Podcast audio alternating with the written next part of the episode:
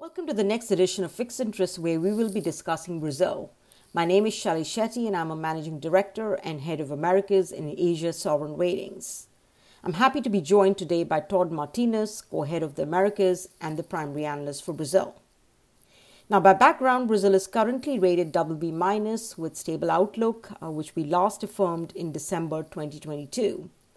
As you all know, on January 1st, President Lula took office for the third time after winning the election last October by a fairly narrow margin against the former President Jair Bolsonaro. The immense polarization and division among the electorate uh, was revealed yet again by the electoral results.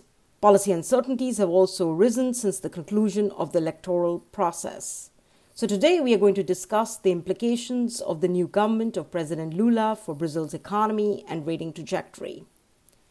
So, Todd, let's start with the current macroeconomic outlook for Brazil. Uh, what kind of economy will President Lula be inheriting? Thanks, Shelly. Good to be here and catch up on Brazil. Yeah, before talking about Lula, I think the economy he's inheriting is a good place to start. And there's a pretty nuanced story here. On one hand, a snapshot of some of the numbers from 2022 paint a pretty good picture. Real GDP growth was around 3%, and we'd expected something far below that early in the year, and some were even penciling in a recession. So that's a pretty big outperformance. Uh, the labor market's been pretty strong. Unemployment has fallen to around 8%, and that's its lowest level since 2015. But dig a little deeper, and there are some challenges. You know, growth of 3% last year um, reflects a, a pretty significant cooling off towards the end of the year, and the numbers coming in for Q4 haven't been very good. So it looks like this post pandemic catch up effect has really played out. Tight monetary policy could be taking a bite, and it's not looking like it's going to be a very good 2023. We project growth of 0.7. And also, GDP as a summary statistic might hide a more complex reality. And as Lula's pointed out, you know, poverty rose through the course of the pandemic. In other respects, inflation, there was a big reduction in 2022, but uh, a big part of the reason for that was fuel tax cuts uh, and some underlying pressures remain. So the central bank is not entirely out of the woods yet. Uh, and in external finances, yeah, we estimate a current account deficit of around 3% of GDP, but entirely financed by FDI. So this remains a point of strength for Brazil. So, Todd, you just highlighted that the economy outperformed in 2022. Uh, what about fiscal accounts performance in 2022? And more generally, how has the fiscal consolidation process progressed in Brazil since the large deficits that we saw in Brazil during the pandemic?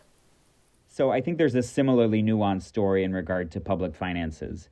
On one hand, we estimate that the general government primary balance reached a 1.3% of GDP surplus last year and that's actually the best it's been since 2013, before Brazil's crisis and its many ratings downgrades. And it also meant that there was another big reduction in debt to GDP to 74%, uh, which is pretty remarkable. It means Brazil was able to get that ratio back to its pre pandemic level, despite a pretty huge fiscal package that it implemented during that time. Uh, but dig a little deeper, and we do see a more precarious position. You know, even before Lula took office, the fiscal balance was on track for a big deterioration this year on one hand, because part of the improvement in past years was due to this remarkable outperformance in revenues, which had something to do with higher commodity prices, this post pandemic surge in consumption. And so we expect that is going to cool off. Uh, but also because the outgoing government implemented a lot of fiscal measures that you know were said to be temporary at the time, but always looked likely to be permanent. So we're going to see the full year effect of those in 2023. And of course, Lula's already um, delivered some additional spending measures of his own. So we expect a big erosion of the of the primary balance this year to a one percent of GDP deficit. Now, Todd, let's discuss the policy orientation of the new Lula administration. What are the main macro and fiscal priorities of this administration? What are the early policy signals and key appointments in the economic team telling you? And also, it'll be good if you can highlight uh, some of the main challenges and risks that you and investors are concerned about. So we still don't think that there's going to be major deviations in terms of macro policy under Lula. But that said, I have to admit there's been quite a bit more noise on the fiscal front than we might have expected, um, given the signals so far have been pretty mixed. You know, in terms of appointments for key economic posts, I don't really know if these send a strong signal either way. because Lula mostly chose close political allies rather than technocrats for key positions like finance minister. And then in terms of rhetoric, you know, different members of the cabinet have had somewhat conflicting uh, statements about some fiscal issues. And Lula himself has sung pretty different tunes about fiscal responsibility at times. Um, and then in terms of actions, you know, so far we've only seen measures that add to fiscal pressures. You know, notably the incoming government negotiated a 1.7% of GDP relaxation in the spending cap to accommodate its spending priorities this year. And then it also extended fuel tax cuts further into 2023. It's promised some offsetting consolidation measures, but um, you know these these have still yet to be delivered. Uh, but without a doubt, I think the key thing that we and everyone else is waiting for is what the government proposes in terms of a new fiscal framework to replace the spending cap, which has been pretty critical of. You know, this will be a pretty crucial determinant of debt dynamics because not only does, you know, the fiscal anchor um, determine what the eventual primary balances are going to be, but reducing uncertainty around the fiscal path could also reduce upward pressure on borrowing costs and, and thus on the government's interest bill.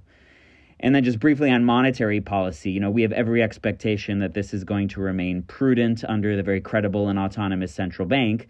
But that said, you know, this is also subject to some uncertainty um, from the spillovers that that fiscal issues pose. And you know, kind of as a result of these uncertainties, we've already seen some uptick in market expectations about inflation and interest rates. Now, shifting gears to microeconomic and the broader reform agenda, are there areas of concerns here? And do you see impetus for broader economic reforms under the Lula administration? So, we do expect a pretty meaningful leftward shift in the micro agenda, but right now I'd say there's reasons to think this could be more gradual than abrupt. First of all, Lula's been critical of a lot of the liberal reforms enacted in past years, but he's also signaled he won't overturn them. And I think that's a pretty big difference from AMLO in Mexico, for example.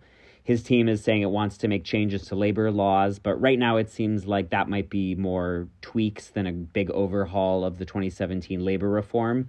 And he's also declared a halt to new privatizations, but he's not going to undo past ones like that of Electrobras. Second, Lula really doesn't have a big reform agenda of his own. The main thing I can really point to is something that was already under consideration in the past government, and that's a tax reform. You know, this is probably going to seek to reduce complexity and increase progressivity. It might also aim for an increase in the overall tax burden to pay for social priorities, though the political viability of that is a little less clear. And then, given Lula doesn't have strong control of Congress, you know, the micro policy action may instead be around areas of executive discretion. And as you asked about, you know, I think policy towards SOE is going to be key here. Lula has been advocating a bigger role for companies like Petrobras, the oil company, and the BNDES Bank in spurring investment and development. And their balance sheets are in great shape. So, you know, I think the government sees room for this. But at the same time, it's not so clear that there are strong financial incentives for that because, you know, getting these companies to invest more or focus on social outcomes rather than profits, you know, does mean an opportunity cost for the government in terms of lower dividends. So while we don't expect a wholesale return to the, you know, pretty aggressive interventionism and quasi-fiscal policy that, you know, we've seen in the past in Brazil, this is obviously a, a key area to watch. Now, pivoting to politics, uh, how do you see governability evolving under President Lula given the congressional makeup? Uh, do you see Congress being an important source of check for the new administration? So, regarding Congress, while Lula did win the presidential election, conservative parties allied with his opponent Jair Bolsonaro actually gained seats in Congress. So, this probably represents a pretty meaningful constraint for Lula. It means he's going to have to have pretty skilled negotiation with parties in the center to get things done. And, you know, and that could be relevant for reform efforts like the tax reform. Could make them harder to pass or could lead, lead Lula to have to moderate them in some way. But what's less likely in our view is that this is going to pose some sort of strong check for fiscal discipline. You know, in the past year, parties in the center and even conservative parties have proven to be quite amenable to tax cuts and spending increases. And then on broader social stability, you know, clearly some concerns here. Um, Lula won the election by a pretty narrow margin. It was a very polarized election, and the polarization has manifested in a pretty violent fashion recently with this storming of, of the Capitol by supporters of the ex president Bolsonaro. So, you know, the real implications of this are unclear. You know, could it affect the policy agenda? Could it be a distraction from the policy agenda? Could it strengthen Lula's political standing potentially? You know, we're, we're not sure yet.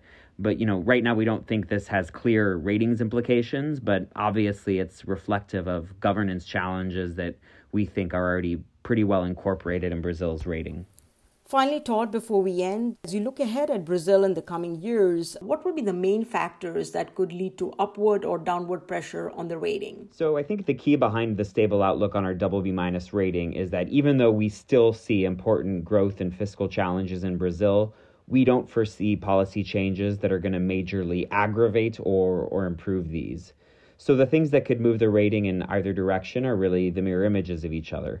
On the negative side, if we see developments that undermine public finances and over the medium term, you know, not only is this going to mean higher primary deficits, but it's going to put upward pressure on borrowing costs, could undermine growth, you know, and all of that is is a negative feedback loop for public debt sustainability that could put downward pressure on the rating. But conversely, on the positive side, if there are measures to improve public finances and anchor medium term expectations, potentially reforms and other developments that also improve microeconomic prospects, you know, all of this could lead to a virtuous cycle in which there's better primary balances, lower borrowing costs, and growth. And that's something that could help stabilize debt and put upward pressure on the rating. Thanks a lot, Todd, for your insights. Uh, thank you for listening. And for more on Brazil, you can access our research on our website, fitchratings.com. I hope you will join us for the next edition of Fixed Interest. Thank you.